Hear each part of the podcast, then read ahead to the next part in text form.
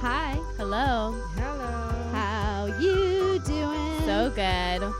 Welcome back to the Wine About Birth podcast. We are three birth professionals, And best friends. and we're here to talk about what it's really like to live in the world of birth. It's not all glitter and rainbows. Or as we like to say, it's a lot more shit than giggles. I'm Kim Haynes, midwife at a busy birth center and small home birth practice. I'm Meredith Rao, also midwife at the same small home birth practice. And I'm Jess McKee. I'm a doula for clients in and out of the hospital, mostly out of due to COVID, and also a birth assistant with you guys at our small out of hospital practice. Yeah. There's a lot going on today. We've got two extra children who might not know the culture of our podcast as much, so probably have interruptions and cicadas. We And- also yeah. have Evie, who does know the rules of the podcast. and is not but honoring is them still at all. Sitting right here. It might cost her a trip to Trout Pond. Uh oh. The cicadas feel like the movie The Birds. They're literally flying everywhere. They I are- love it. I- I, have it. I like it until they get stuck in my hair and then they get mad at me about it. I'm like, that's not fair. I don't mind it at all, actually. They don't ever bother me. Every once in a while, if I don't notice they've landed on me and I go to like feel something on my head and I smush a cicada in my hair, then it bothers me. But other Watch than them that, Watch them be like ultra moisturizing and it comes out like they're like one of the key ingredients to the best conditioners I out mean, there. my scalp could use some moisturizing. I keep so. clo- your whole body could use some moisturizing. Thank goodness Hey, Kim I gave us lotioned some up free yesterday lotion. after my weekly shower. Okay. I like the cicadas because I'm obsessed with both New Orleans. because I- New Orleans. I want so badly, like everyone else, to see the French, like the old French quarters. And every time I was supposed to go down there, my plans got canceled. Yeah. Probably because I was going to be murdered. We've asked And you to go with us multiple times and you keep refusing. I I've also never been to New Orleans. I I've wanna never go been so either. bad. But if you close your eyes, you can pretend you're on the bayou minus all the mosquitoes and humidity.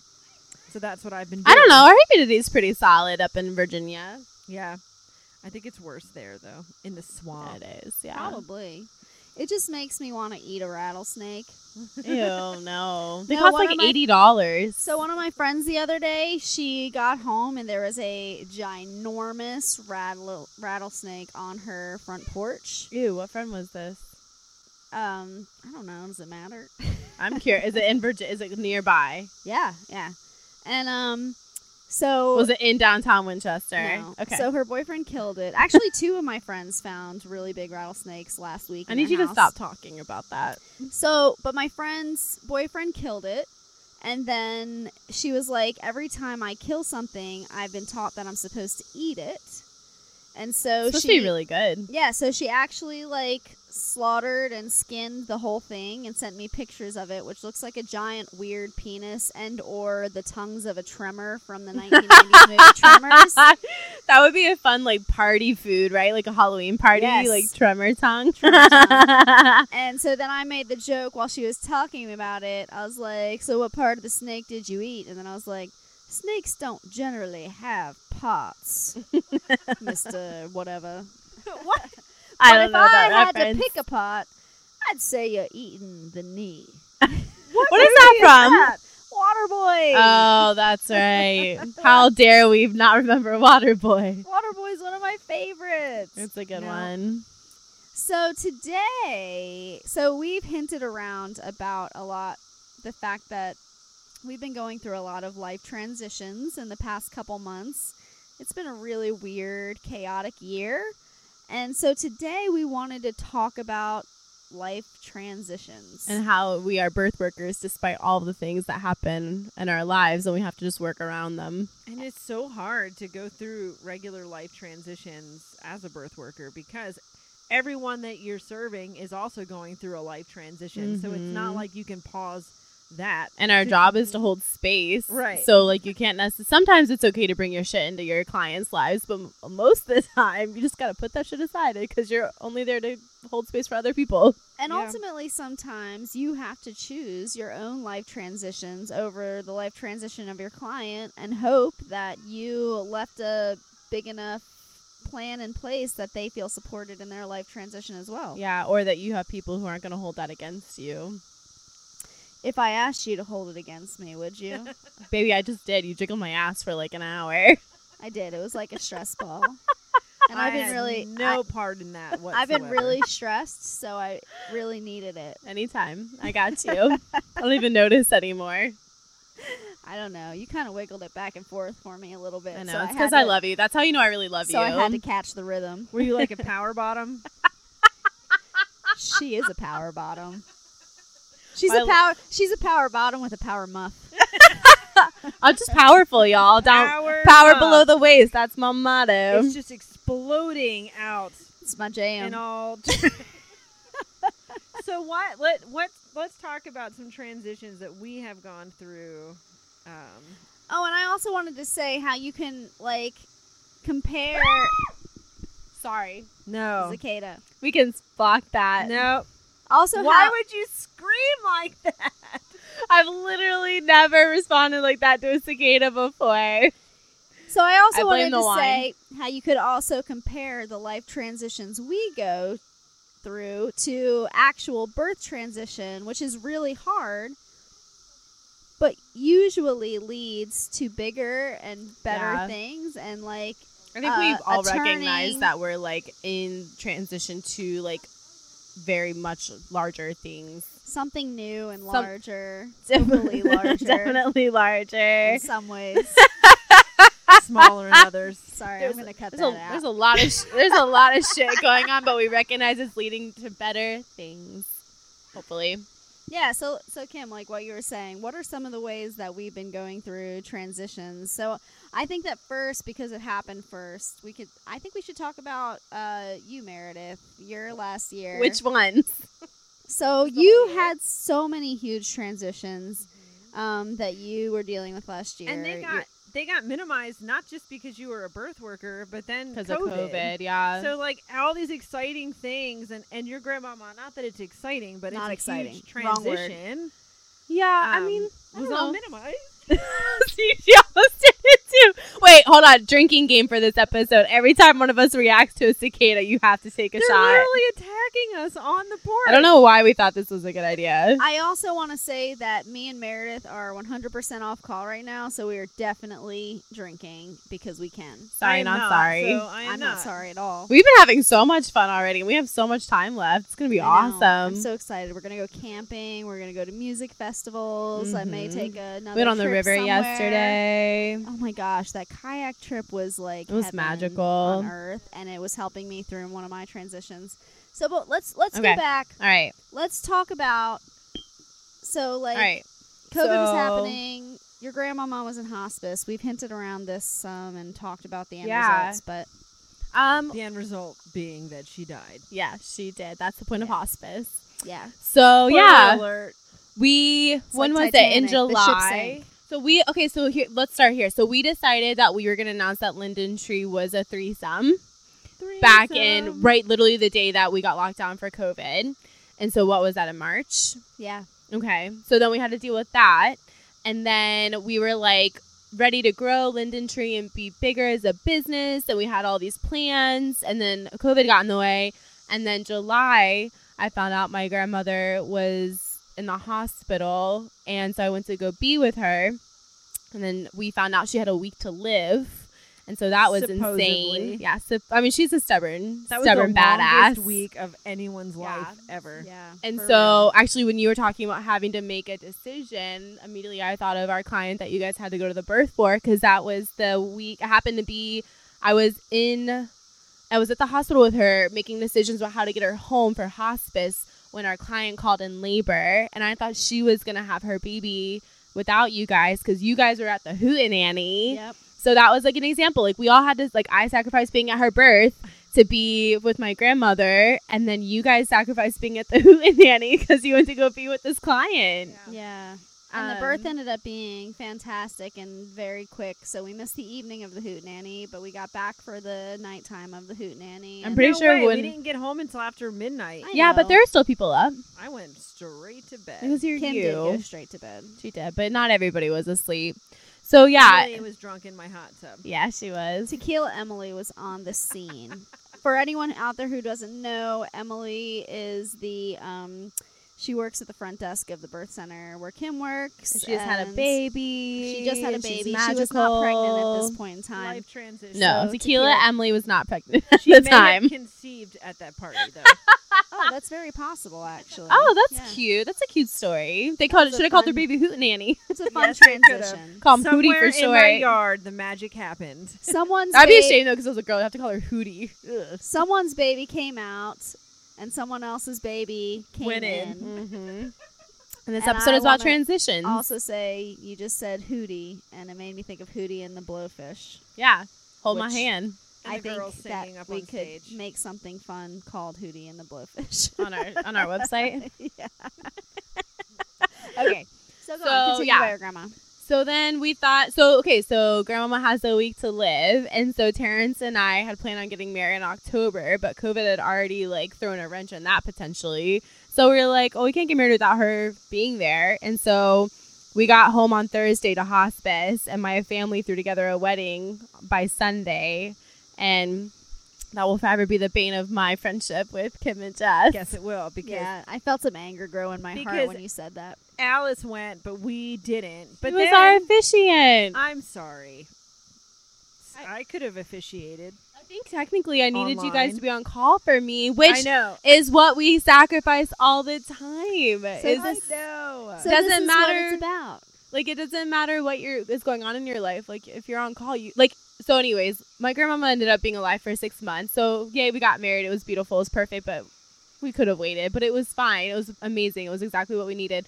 But then we spent six months with me going back and forth taking care of my grandmama because I'm her primary care person. So you didn't even get to like enjoy the transition of marriage Yeah. into marriage. It's like you guys were dating again Yeah, but everyone says it's the same, and it kind of is.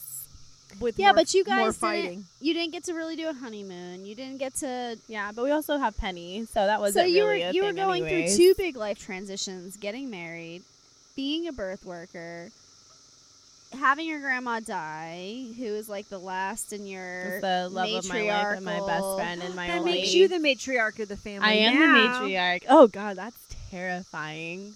That was a big life transition. Yeah, which we haven't technically processed together yet. It's No, we haven't really had. We haven't done any of that yet. but that's also birth work, right? Like we're always on call, so like, as much as we all recognize with what I've been through, what you're going through, what you're going through, we all need a big old fire ceremony of some kind honoring transition and we just haven't been able to prioritize it because we have a podcast and we have a business and we have a birth center that Kim works at. So it's just a lot going on. And you had like one of the busiest months of your life. Yeah, so that's one of the transitions you went through in your life. Um, so two, I think in the two and one. Yes. so I think we should talk in the beginning half of this episode about the transitions we're each personally going through, and in the second half we can talk about some of the ways that we have worked through Through, um, yeah. I think the biggest thing for us too is like we literally announced that we wanted to expand and grow as a business, and then all of a sudden I wasn't available, and so like we've had to navigate what that looks like, and it's It been really looks hard for us. Jess and I holding hands and crying. Yeah, and me We never crying a lot because that's what I always do. We didn't cry a single time. No, we didn't. But that's yeah, like you just like you get like you think you get this momentum and you go and you go and like then all of a sudden something happens and you can't move forward anymore. But like you're not in a business where you can stop. Like people No. don't stop having babies. Like your clients are going to are going to have their babies whenever they have them. It doesn't matter if it's the day your grandmama gets put on hospice or it doesn't matter if it's any other big day that you guys have had in the last year like it's it's going to happen and so you just have to like have community that's going to support you in that because if Right. not you're going to miss all the big things that happen in your life And oh. and you can also choose which, you know, we've struggled back and forth with this, choose to frame it in a positive way of like let's support each other through our life transitions even when we know we might not be be being the best versions of ourselves. Or we can choose to get mired down into the like being angry that we can't be there 100% when we're going through these life Yeah. transitions. And so it's like the way that transition is like in birth is that transitions are super messy and they're hard and you need someone there who can be like I see that this is hard and I see that this sucks and I see that right now you feel like you'll never get through it but you will and we'll pull you through and there's going to be better things ahead. yeah and it's not just like having people like you guys but also like the joy of having your own practice is you get to choose who you work with and i have to say like literally all of our clients have been nothing but supportive in all of this. Right. And the people who haven't been supportive chose not to be with us, which is fine Yeah. because I was going through a lot of the time and it wasn't enough. And that's totally understandable. But I have to say, like, that's also what I love about our practice is like I was literally texting our clients being like, I'm so sorry, like this is happening and they're like, Girl, do you like you'll like we're Right. fine. Like we can create space for that. And so that's what I was saying earlier. Like sometimes you just have to tuck your shit away and not share it. But other times if you like let yourself be vulnerable and share about what's going on, people are gonna like be really supportive of you and what you're going through. And so this is just like a shout out to all of our Linden Tree clients who've like created so much space over Yeah. the last year for everything that's been going on and how like wonderfully supportive you've been.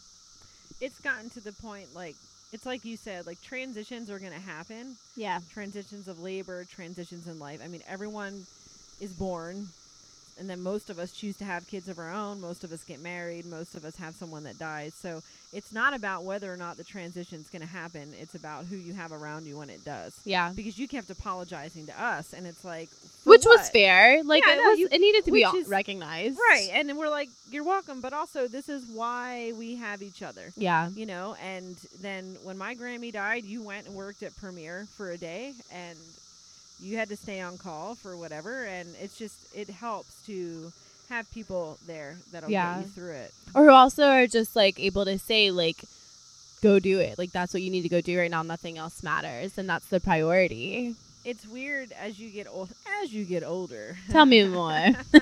You do have more transitions happening. Like your kids go through things and then you have more people die because the older people in your family are so i've reached a point where i can't even promise even repeat clients that i'll be there and and i try and so far i've been able to but it's like i can't i know in order to make sure that my transitions and my kids transitions stay sacred to us i have to not commit to midwifery as much. Yeah. And I always felt like we did that episode where I felt where we talked about juggling and how hard it is. And right Yeah. now, midwifery is the ball that I'm kind of dropping. And I, I have yet to miss a birth for someone or say no to someone, but I do tell people that it could happen because I don't want to miss something that Chuck needs or something that one of my kids needs and and Yeah. so what else is there to let go? I think it's interesting what goes into it too is like talking about because like we always talk about how transition is super like physical,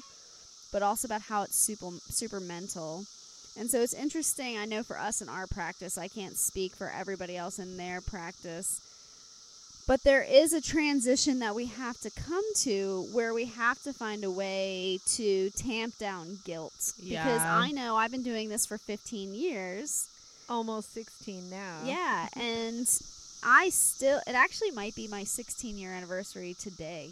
really Yeah, my first birth was on, was on June 1st. Oh, how Aww. fun. happy 16th um, anniversary But after that many years of doing birth work, it's still like I feel so much obligation to the clients that choose to hire me that if something comes up in my life, I feel a tremendous amount of guilt Yeah. if I have to say, "Oh my gosh, I have to go do something for myself."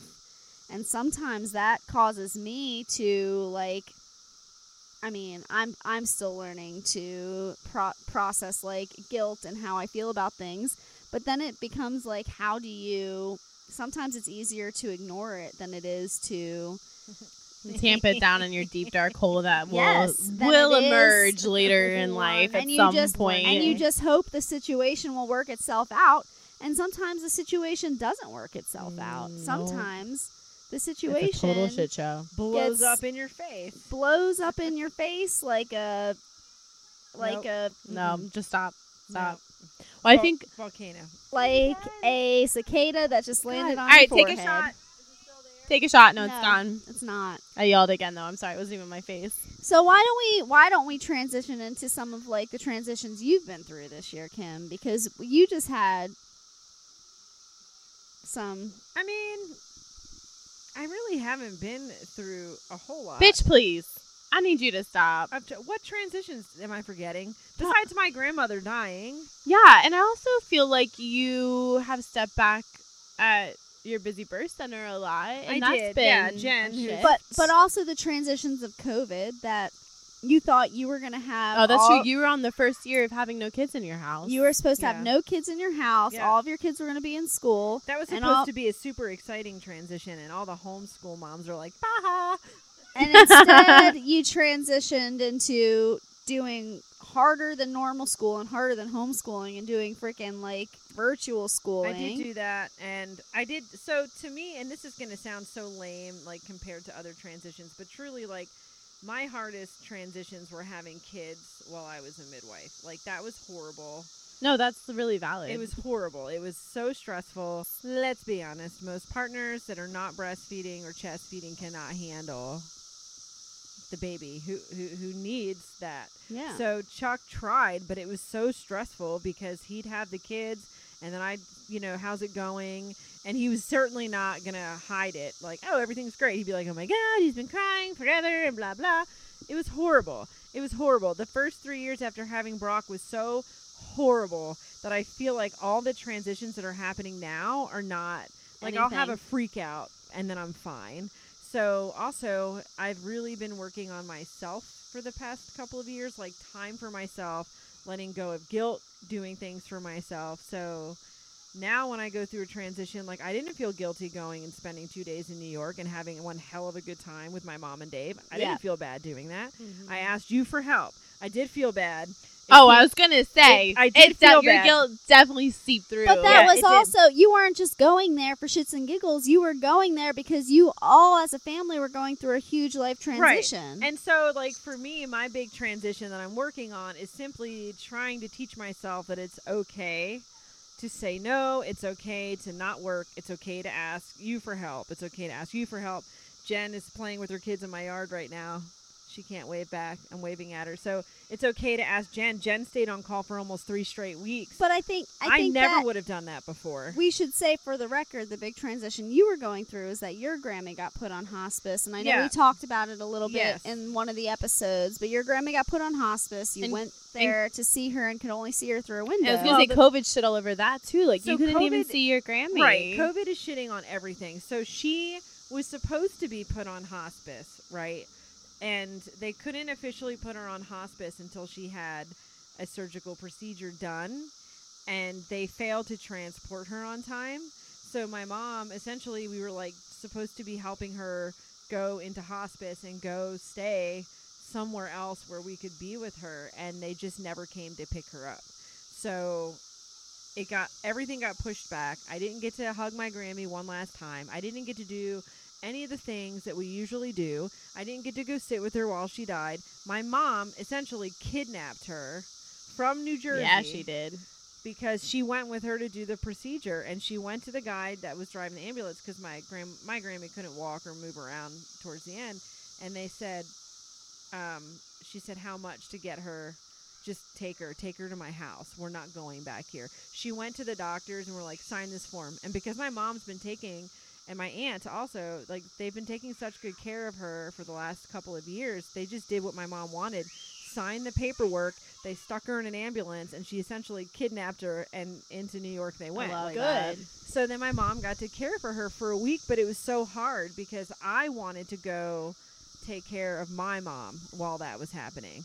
So but my grammy we had had such a great la- like i got to see her before she got really sick and then this time we got to talk to her through the window while she was still able to like drink And she had like such know. a cool, such a cool ending of her life too. Like her story is so beautiful. Yeah, and it's and it's like I know that I'm looking from the outside. Like, was it beautiful? No. My mom and Dave had to do all of her body functions for her. So I'm sure for my mom and Dave, that was not beautiful. But for my Grammy, having people who loved her be the ones to touch her and take care of her, like I'm so proud of them for what they did. I got a little bit close. Yeah, I can see it. It's glistening. But like COVID fucked it all up. So it just sucks because everyone's transition, your wedding transition, birth transitions, death transitions are all getting fucked up. So I did get a little frustrated with that, but and and because you still felt so much guilt of like not knowing can I go be with see my Grammy? You kept trying to like touch talk one- your. That wasn't that you're talking to yourself. Sorry.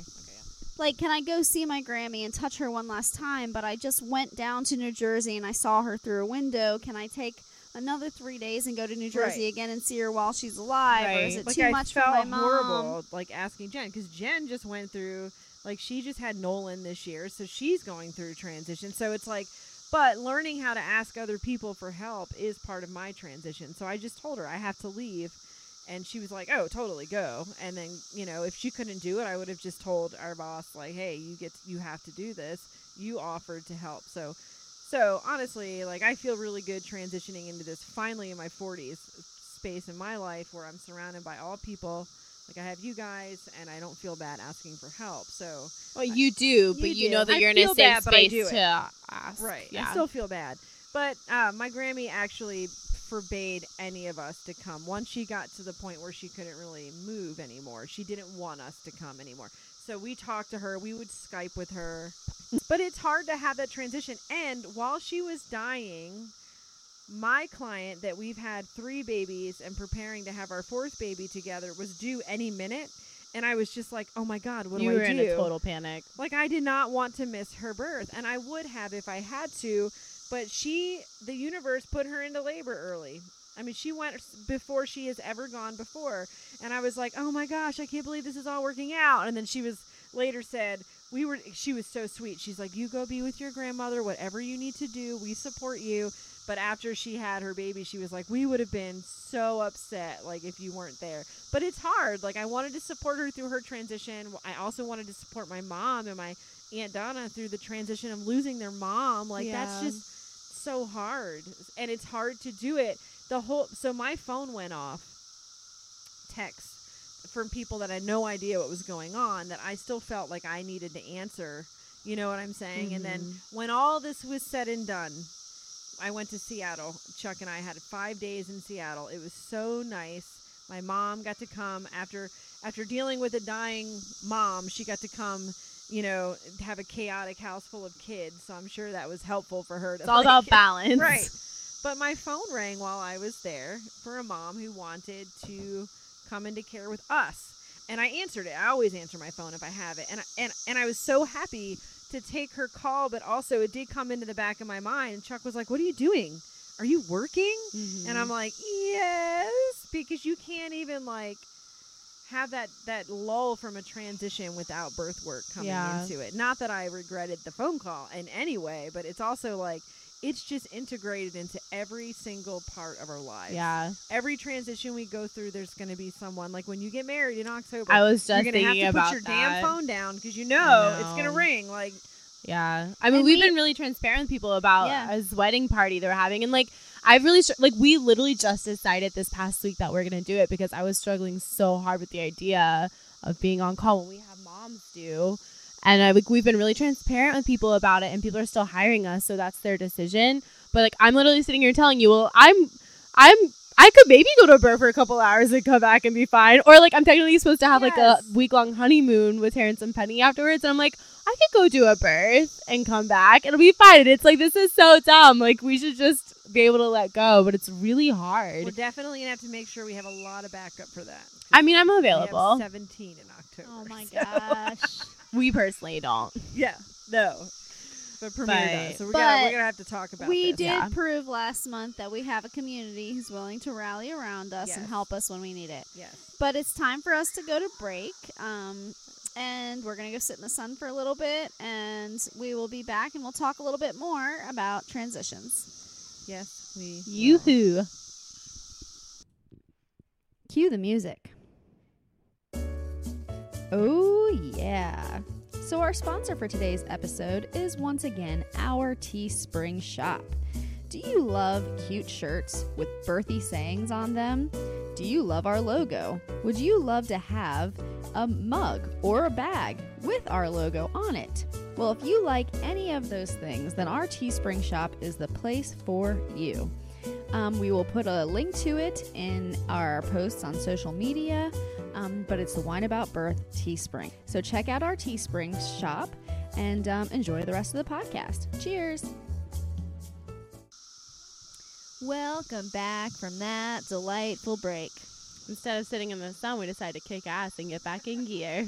Because once I get in the sun, I'm not going to want to get out of the sun. I Just know. dive That's why I said right let's not do that. in.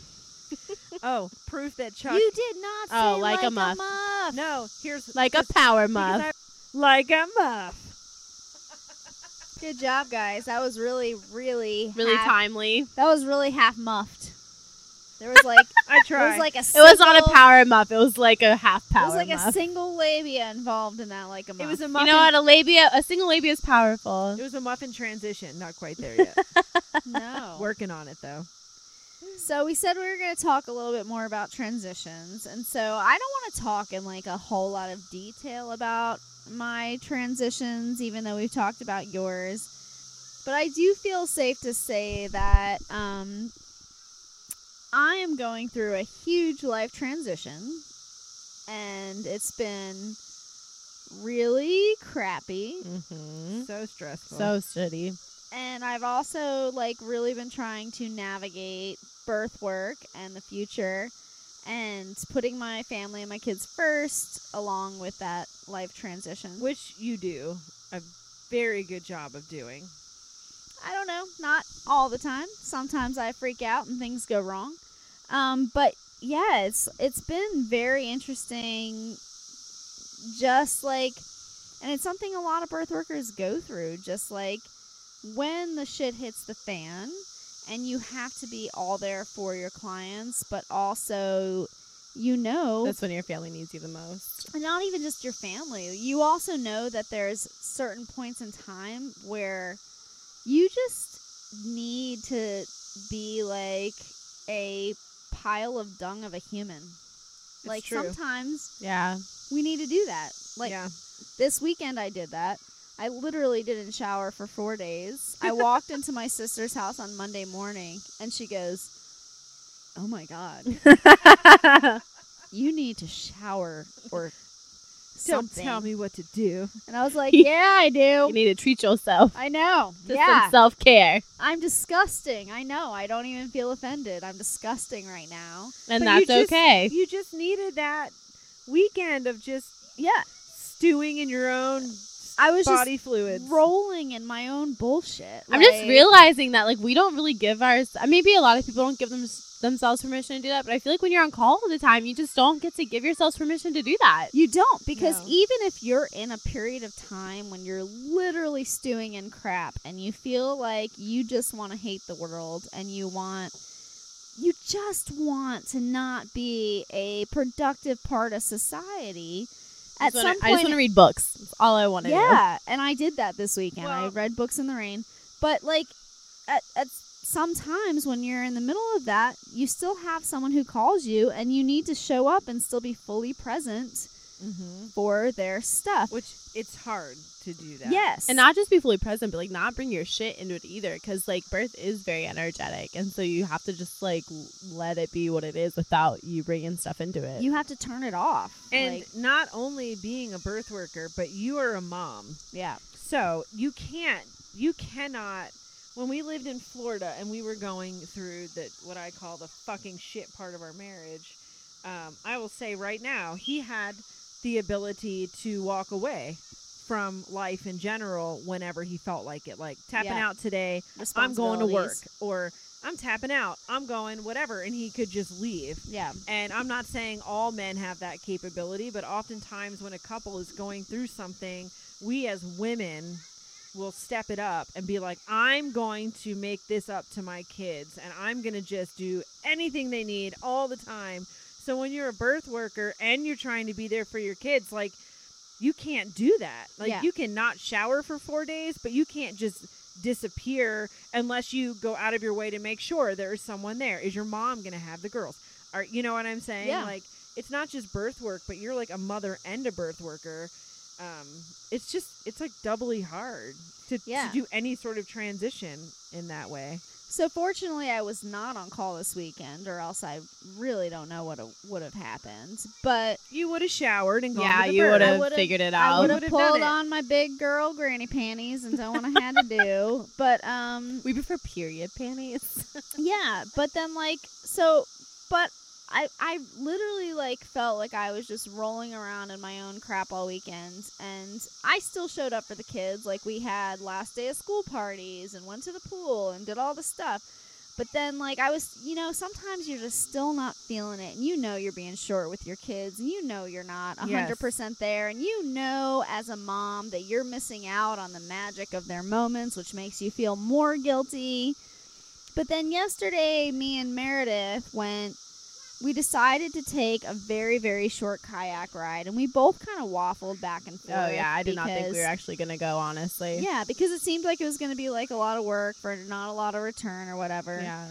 But we ended up doing it, and um, we like we literally didn't. I didn't leave my house until like four thirty to Yeah. go float, which I've never done before.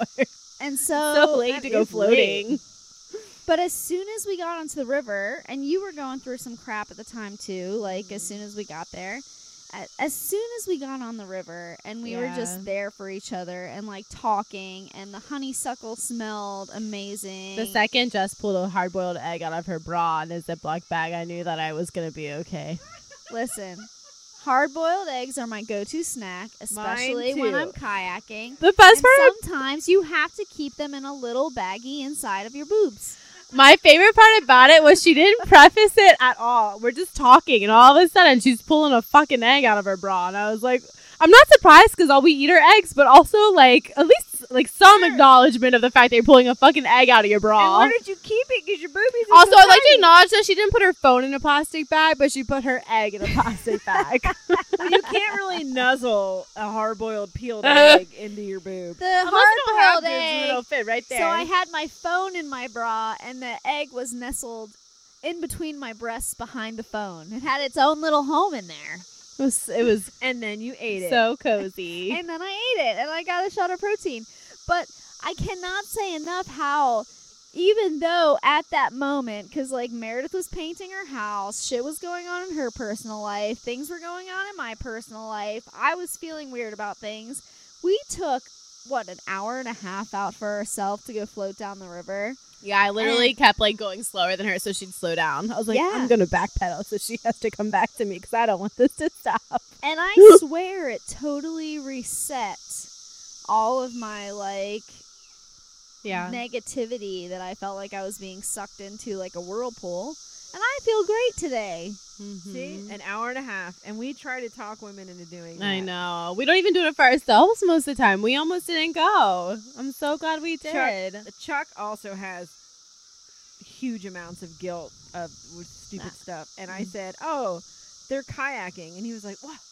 Well, why didn't you say you wanted to go kayaking? Why didn't you say you wanted to go kayaking?" And I was like, "I wasn't even invited." And he you goes, were he invited. goes, "That's bullshit." And I was like, "They don't ask me to do things because they know I will say no." That's not true. I would like to clarify. You're always invited, not but. I do assume you're you gonna were say. invited. You're the, you're the one who sent the text message about how you're never having fun without your kids this summer because you're Yes. feeling guilty, so you Yes. always have to have your kids with you. Correct. You are totally invited, and we've been group texting for at least three My- days my about how we were point- going go My point was, I don't take that time for myself yes, because I should, but I don't. and so basically, you could have gone kayaking with us yesterday, but you didn't. So, but when it's like it comes to talking about transitions and about how we don't take time for ourselves and how we feel guilty about taking time for ourselves, because like obviously you were invited to every single part of I our know. kayaking. And it is actually really valid. We literally do all of our planning in a group text message, which I know. implies that every single person in the I text know. message is Obviously, invited. all day you were like, "We're doing this, then we're doing that, then we're doing this, then we're doing that, then we're doing this, then we're doing that, then we're doing this, then we're And I doing can't, that." and I, and I can't go without my children because I'll feel so guilty. So they have to all And come then- along, and we don't have then- seven and then kayaks. you texted us and we're like, "We're gonna be having a beer at the Legion," and I was like, "Oh, we're just about to drop into the water," and you're like, And- "Okay, that sounds fun." And then we were Goodbye. like, and then we're like, stay for one more beer. And You're like, no, we're like, bye. No, I'm leaving. "We're like, we just finished floating. We're going for a beer," and you're like, "Negatory, good buddy." leaving. right now. Negatory. So you were totally invited. You are Well- 100% invited onto everything that ever happens We- ever in our lives. I know we would have stayed for a beer with you guys, but in that moment, Max had called, and there was an ex- like explosive activity at home that was ridiculous. It sounds Yeah. like they needed more time to sort that out for themselves. yeah, so I was like, okay, we have to go home now because it's the Yeah. opposite out. of what I just said. So anyway, it talks about transitions and guilt. So I feel like guilt is a double-edged coin because you feel guilty. Sword. You sword. mean sword? Coin, I've never. Two faced coin. Never Coins have sh- two edges. I don't know. So anyway, It's a good try. We got what you were saying. Yeah. But like when we need to do something, we feel so guilty. But then there also comes a point in time where when someone else needs to do something and we're like, "We got you." But then every once in a while, The shitteth hath hitteth the fan. the universe just shits on your face. Yeah, with your mouth open and everything. Yeah.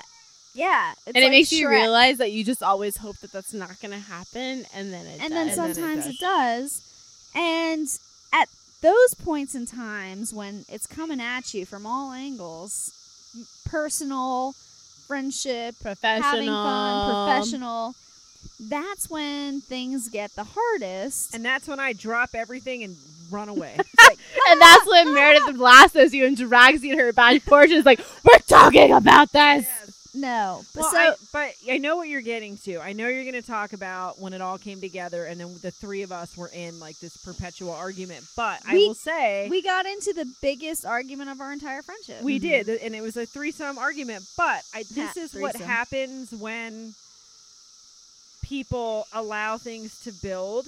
And they don't take time for themselves, and they don't allow transitions to happen. And then you and I both were just like, "Fuck it!" and we both pieced out at the same time. And Meredith was just left alone holding on a the little hill of midwifery all by herself. bag. But but it also goes to show that like it can go two ways. Like usually we're all fine being like you do you, you do you, but sometimes all the things collide despite everyone's best intentions and then like then blame can happen or like just being angry at each other can happen. And so I want to say we haven't had many arguments in our friendship. Like As a three, we haven't. I tend We- to piss off Kim a lot, though, I mean we and no, we've not navigated really. it. We've joked around a lot that we don't understand how our threesome of a friendship works Right. so well. For the record, But- you don't make me mad. You I you make me. What's the word? I I'm I over, I'm very. I'm very sensitive, and so my feelings get hurt, and then you feel guilty, and Yeah. then we have to talk about it. and I feel flustered because I'm like I did it again. I made her cry. Oops, I did it Again. again. That's the story uh. of my life. And then Meredith's like, I'm sensitive and I'd like but to my stay feelings this are valid, but I recognize that you're safe, and we can talk about it more. So Jet, so we all did what we usually do. You got really my feelings got hurt. r- yes, really, really sensitive and feeling like it was all a personal affront to you. You shut down and was like, if I just ignore this with my eyes closed, I'll never have to talk about it and I'll never be confronted. I'll just pretend it didn't happen. Yeah. And then I just got angry. I'm like, what the fuck, you stupid cunts? We're gonna, what the fuck? Why is everybody, wah? And so we're all just doing our thing and running in circles. And in our defense, it started when I wasn't even in town. So it's not even like we could like find each other to figure it out. And then we had a crazy couple weeks, and so we couldn't even prioritize it. so you weren't in town, then I wasn't in town, then Kim wasn't in town. and then we had to like record the podcast, so we didn't have time to talk about interpersonal conflicts. So we had to focus on like our professional Which lives. Jess and I are fine with. Like you, I, we could have just had a knockdown drag out of our lives, and I'll be, oh, podcast time, put it aside. And Meredith just sits there with like the grumpets look. the episode. I'm gonna do this, but I don't like No, no, it. no. So Haley was listening to the episode. Oh, I dude, was hadn't- it obvious? I hadn't told Haley about all the background of what was happening that day because the day we Wait, had what the- episode was it? um it was I can't remember right off the top of my head right now, but it, It was, was a- the birth, the, like the birth week. yes, we just talked it was about. our Oh, month, the it was week. our month of births. So Haley listened to it, and I hadn't told her all the background of the crap because that was the day, the culmination of all the crap, and we also had to Yeah, record a a, lot podcast before we all went out of town. And Kim's grandma had just died. I had found out I had to go out of town.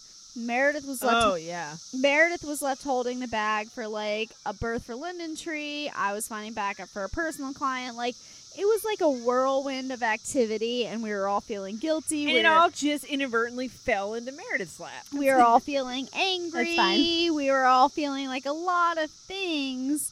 And so Haley later tells me, she's like, I listened to that episode. It was really good, but you sound tired. Something's Oh, wrong. yeah.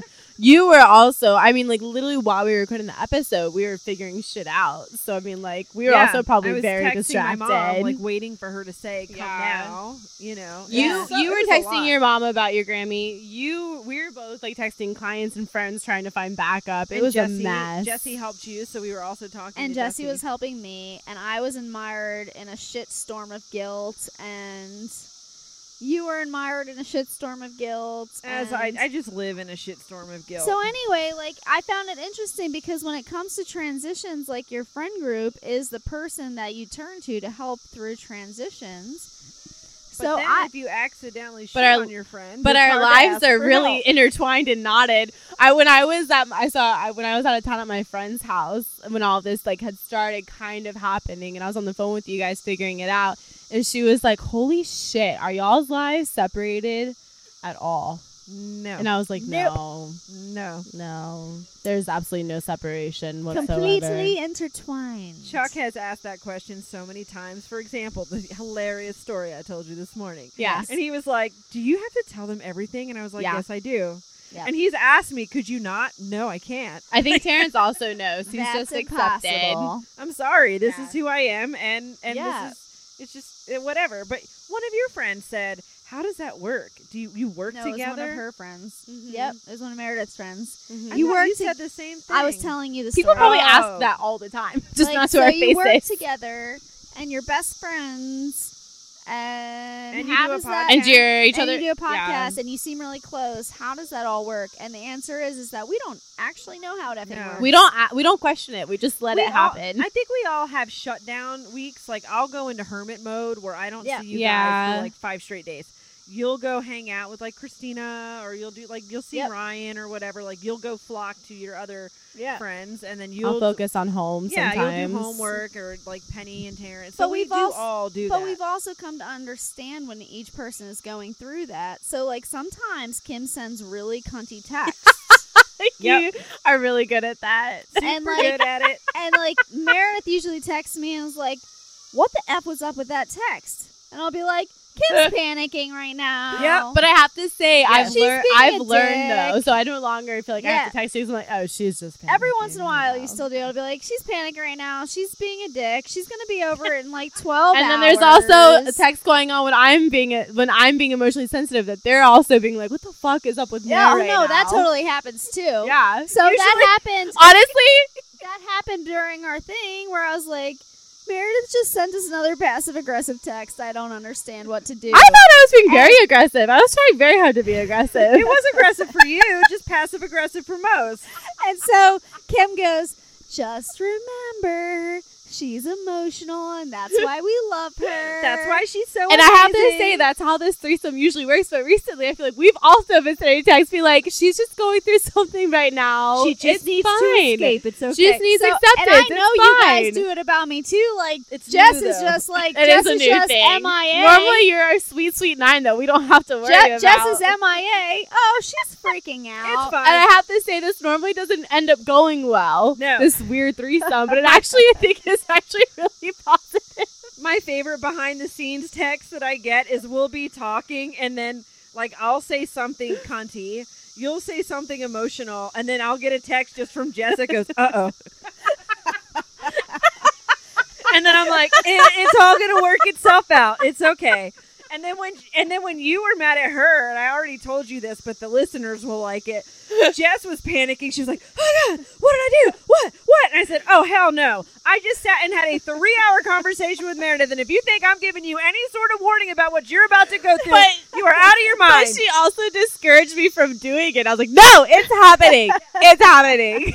And so, but we all I was like, I'm legit panicking right now. I think the difference between our relationship and most like marriages, let's say, is that Yeah. instead of going, Is that there's no sex I- involved? there's no sex involved. First off, Which sex ruins everything. It so I ruins think that's our biggest thing. but also like, and it's not just.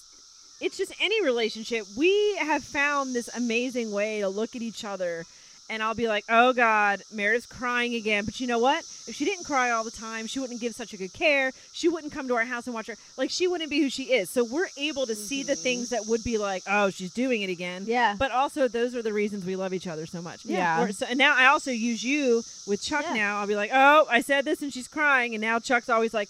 I'm sorry you have two such emotional people in your life. Yeah. And I'm like, it's okay. I love you. If you weren't so emotional, you And- wouldn't be who you are. and you guys are like, uh, Jess is panicking. She just booked another plane ticket for a foreign And country. it's fine. We just need more backup. She's- it's fine. she's going, she's going to Key little- West I'm- again. I'm actually pissed off, but we're gonna make it work. yeah. Even though she is definitely then having a crisis. Kim's actually probably the easiest because all we need to do is just give you some time, and then you're gonna I just have to send my cunty text. you'll and calm like, down, and then I know. fine.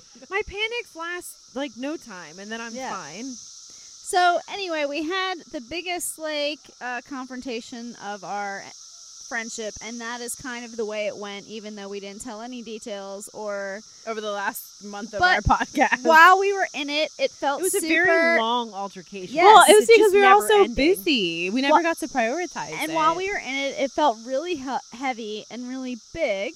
And then one day, because Kim had already had her thing with Meredith, I had not yet, and I went to Meredith's house. Well, let's just clarify. If it had, like, if we done it y'all's way, we never would have talked yeah, about we it. never we would just have tamped talked it down. I didn't mean Yep. that in a blamey way. No, no, It I just no. It's just like, right and, it, and it might have been Yeah. fine, but it also might have come deep- up like six years from now. Into the deep dark abyss of the hole. Remember that time you guys abandoned me? God damn it! Yeah, I do remember that.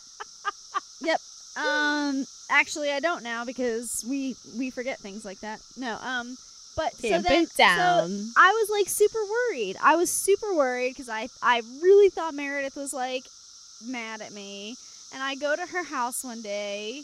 And for the record, I had been day drinking. I also continue to give her alcohol as we had the yeah. talk. and we sat out on the porch, and she brought it up in such a loving way. Like she I'm really goes, good at that. She, but I always know when it's about to happen, and she's like, So I'd like to check in. "I'd like to check in, and I know this might not be." Those the are- Way. I know this might not be the best time to do that, but I feel it's important. So Anyway, let's talk Recognize we haven't gotten to do this for weeks now, and it needs to happen because I feel like it's getting built up bigger than it is. like a diok. No, it really And- is that big. And then we had the one. We had one of probably the best conversations of our lives. Yeah. and it was fine. It was and great. we got it See all what out happens on when the you talk table. about things, Jess? See what happens I when you talk about your feelings with people who are capable of talking about their Only feelings. That's with in a really- healthy way. emotionally It's really healthy people who actually love each other and can process Yeah. emotions in a healthy way. But yeah, and and we left that conversation being like, ah, we're all good. stronger and This better and Like- more And I just loving. want I want to reiterate that this whole thing happened because every one of us was in a transition, Yeah, and the people that we typically rely on weren't weren't able to be present. Yes. to help because Yeah. we were all going through something, and so the shitteth hitteth the, The fan. And I think the le- like one of the there's a million takeaways, but one of them is like give the people around you grace because like just because Meredith life is happening doesn't mean that it doesn't mean they don't love you. It just means that shit happens sometimes. And we also and have a fucking plan because Yeah. when you don't, it sh- really is not No, going my to go well Grammy for absolutely you. died because she doesn't love you. She was like, "I'm, I'm gonna, I'm letting go right now. checking now." out Meredith because to of Meredith. You next Poor Tuesday. Grammy. Peace out, Cub Skip. Um, but we also found through this whole thing that we do have a community that's willing to rally behind us. Yes. And most of the things that happened that week worked out. I'm not going to say all the things, but we're going to tell our birth story of the week, which is so. when Meredith went to a birth with a, a new birth assistant, So, and it went gloriously. Of course, because me and Kim during this whole thing, where all of us were not emotionally or physically available, um, we were like, "This lady's not gonna have her baby. You don't even have to worry." Even though I'd been it. telling you guys she'd been having prodromal for two be- weeks leading Meredith's up to that point. Could've been three dramatic. There's no way she's gonna have her baby in the three days we're both gone at the same time. So, But like, uh, spoiler alert: she did have her baby in the three days that we were gone. But we were able. It was the one day that you. It was the day before you got back. Yeah. Too. It was like the one day of Yeah. all of it that Yep. like no one was exactly. available. So it literally was the week where everything happened in a way that we were like, it always works out. No, this weekend it did not work out. But um But we also found that we had a community behind us who is willing to rally and help us. Yeah, And I think so- it was a, just us. I think it was Yes. an eye opener for us that like even though we fulfill a lot of each other's needs and like we're really great, like we you can't put all of your eggs in one basket like that, and you No. have to like be open to having other people in your community I'm open to having other eggs in my basket. and your bra, your bra basket. Yeah, my bra basket. Sorry, I did it again. Take a shot. Her any basket at this point. any basket at all. Okay, so let's Okay. tell, let's do our birth story of the all right. week. So Kim and Jess were gone, and we were gone. And We got that. We We, all just talked about that. frantically pieced together some backup call for me. And what, of course, it was a birth that was like over an hour away, like super oh, and far also away. the person that we pieced together as a backup for you as a birth assistant was also a backup for me as a doula. Right. Because our weird three triune of Our of weird birth community. all collided at one time. Yeah, it was gnarly. So. Yeah. She was a backup doula for you. And then I had reached out to somebody else. Grace was magically available because she's a fairy and I love her so much. But she was an hour and 45 minutes away from this client. And the client's last labor lasted six hours. Oh. So I just that was not gonna go well. So and they anyway, so I get a call from this mom at one in the morning that she's having contractions and our initial plan was the second she has a contraction I'm going because it was so fast for her first. Yeah. But she calls me and she's like, I'm fine. Everything's fine. I'm just giving you a heads up. And I was like, okay, well, like as things get closer, just let me know. Because she'd been having prodromal for weeks at this point. I want to stop you and say that while me and Kim were both gone at this time, you gave us zero heads up that this client was in labor until after she had already had the baby. I did do that. Yeah. All right, keep going. I'm notoriously one of my strengths and my weaknesses is that when I'm in something, I'm completely in that and I'm Yeah. not thinking about things outside of it. Yeah. Um, but so, um, sorry, I was wondering if that was gonna come up. so, so, um, but anyway, she was fine. So I don't go until like six in the morning, which is magical because I got to sleep a little bit. So I get there and I get in, and she's like in this. She lives in a mansion in Luray. I've never seen anything like it. It's like a 1920s Great Gatsby gorgeous mansion, and this is like a family Oh, of three. Leonardo DiCaprio. It's massive. Um, I hear he's uncircumcised. I've heard that as well. hence part of the fantasy. So I walk in and like it's one of those situations where you can't really tell what's going on with her. Like you have no idea based on her actions.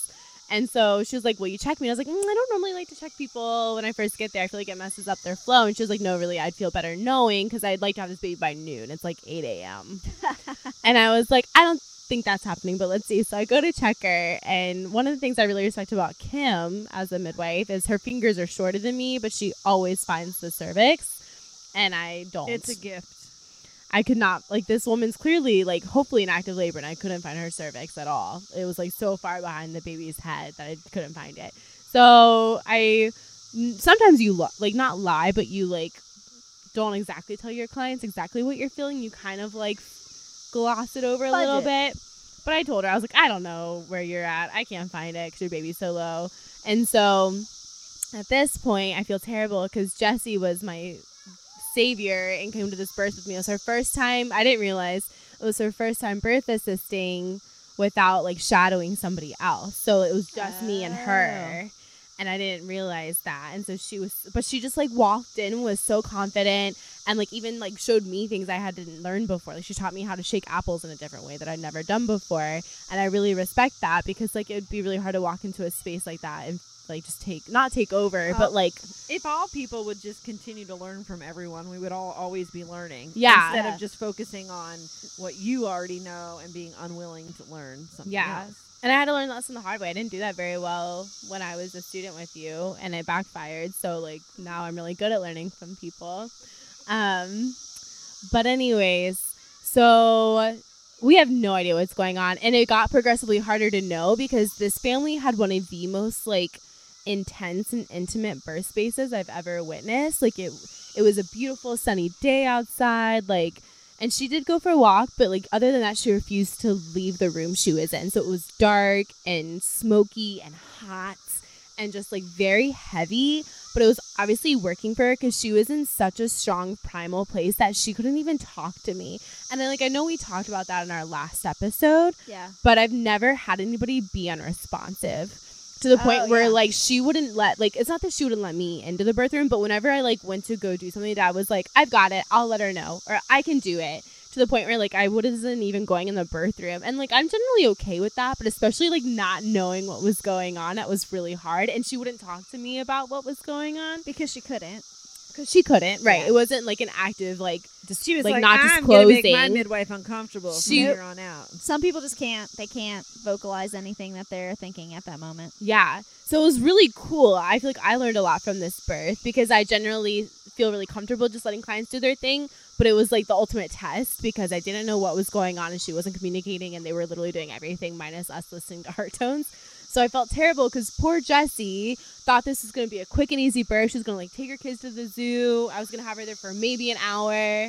After she had been with uh, the client, she was backing up with me for for like a really long time. Right. She did get yeah. a night of sleep, but that was it. Yeah. And ended up, for how long in the end? we were there all day. we got there at 8 a.m. and she didn't have the baby until like 4 that afternoon. And thankfully, she lives in a beautiful mansion, so we had fun with it.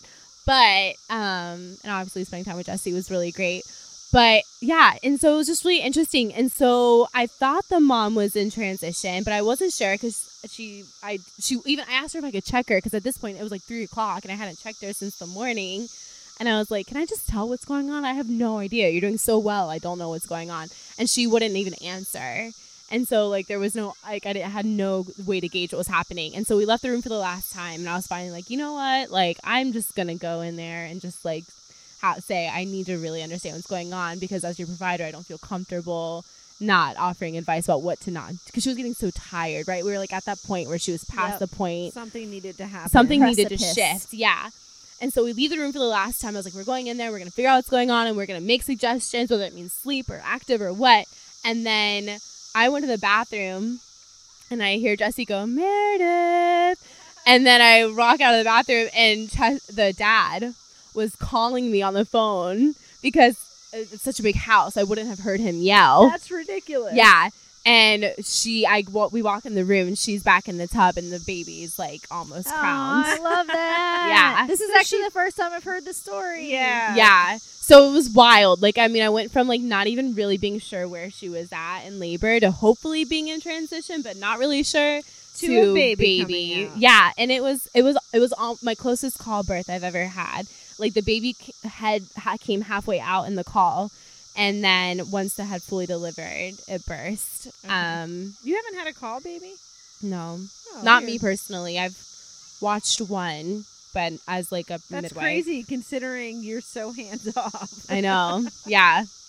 So, anyways, it was beautiful, and it was just like such a great reminder of me to trust birth because, like, I literally had no idea what was going on most of the time, and I mean, I had I hope I had hopes, but like I had no gauge of knowing, and the parents did almost all of it on their own, and it was glorious. And, And it was saw- hard. Amazing. She had a the baby rotated posterior at the end, and so she had like a nine six posterior baby. That's crazy. That's so insane. I was also happy that you had someone that you were happy with as an assistant at the birth because I was so worried of you being upset that neither me nor Kim was there. So the fact that yeah. the community that rallied around us worked out and She was awesome. You she had did such a good job. It made me feel good about the fact that sometimes shit shows happen and, so- Yeah. and then sometimes they work out and It sometimes they relieved don't. a little bit of your guilt. Is that what you're saying? Yeah, pretty much. Yeah, I'm and still it- working through my guilt right now through this podcast. So yes, basically. no, it was so amazing. Like it wasn't even necessarily super straightforward. Like even though we weren't in the room a lot, it wasn't straightforward. Even the postpartum wasn't super straightforward. And Jessie like stepped up and she did absolutely amazing. And I feel like she helped me realize that I have so much to learn, but also like I'm so excited to teach. Like I never, I'm getting to the point where I could start taking a student. Yay. and I never really felt excited about that, but she helped me realize that it could be really awesome. So, Sweet. I love teaching. yeah. So it's time to end out this episode, but I guess really what we have to say about this is that life transitions are real, and all of us are going through transitions all the time, some bigger than others. And number one, it helps us to have community who can rally behind us when we're at our worst and when we're at our best. Yeah. And sometimes when we go through the hardest parts of our lives, we realize that we have so much more support than we ever thought was possible. Mm-hmm. And that, um, I don't know. What I else? also learned that the three of us can't be the only ones to support each other. no.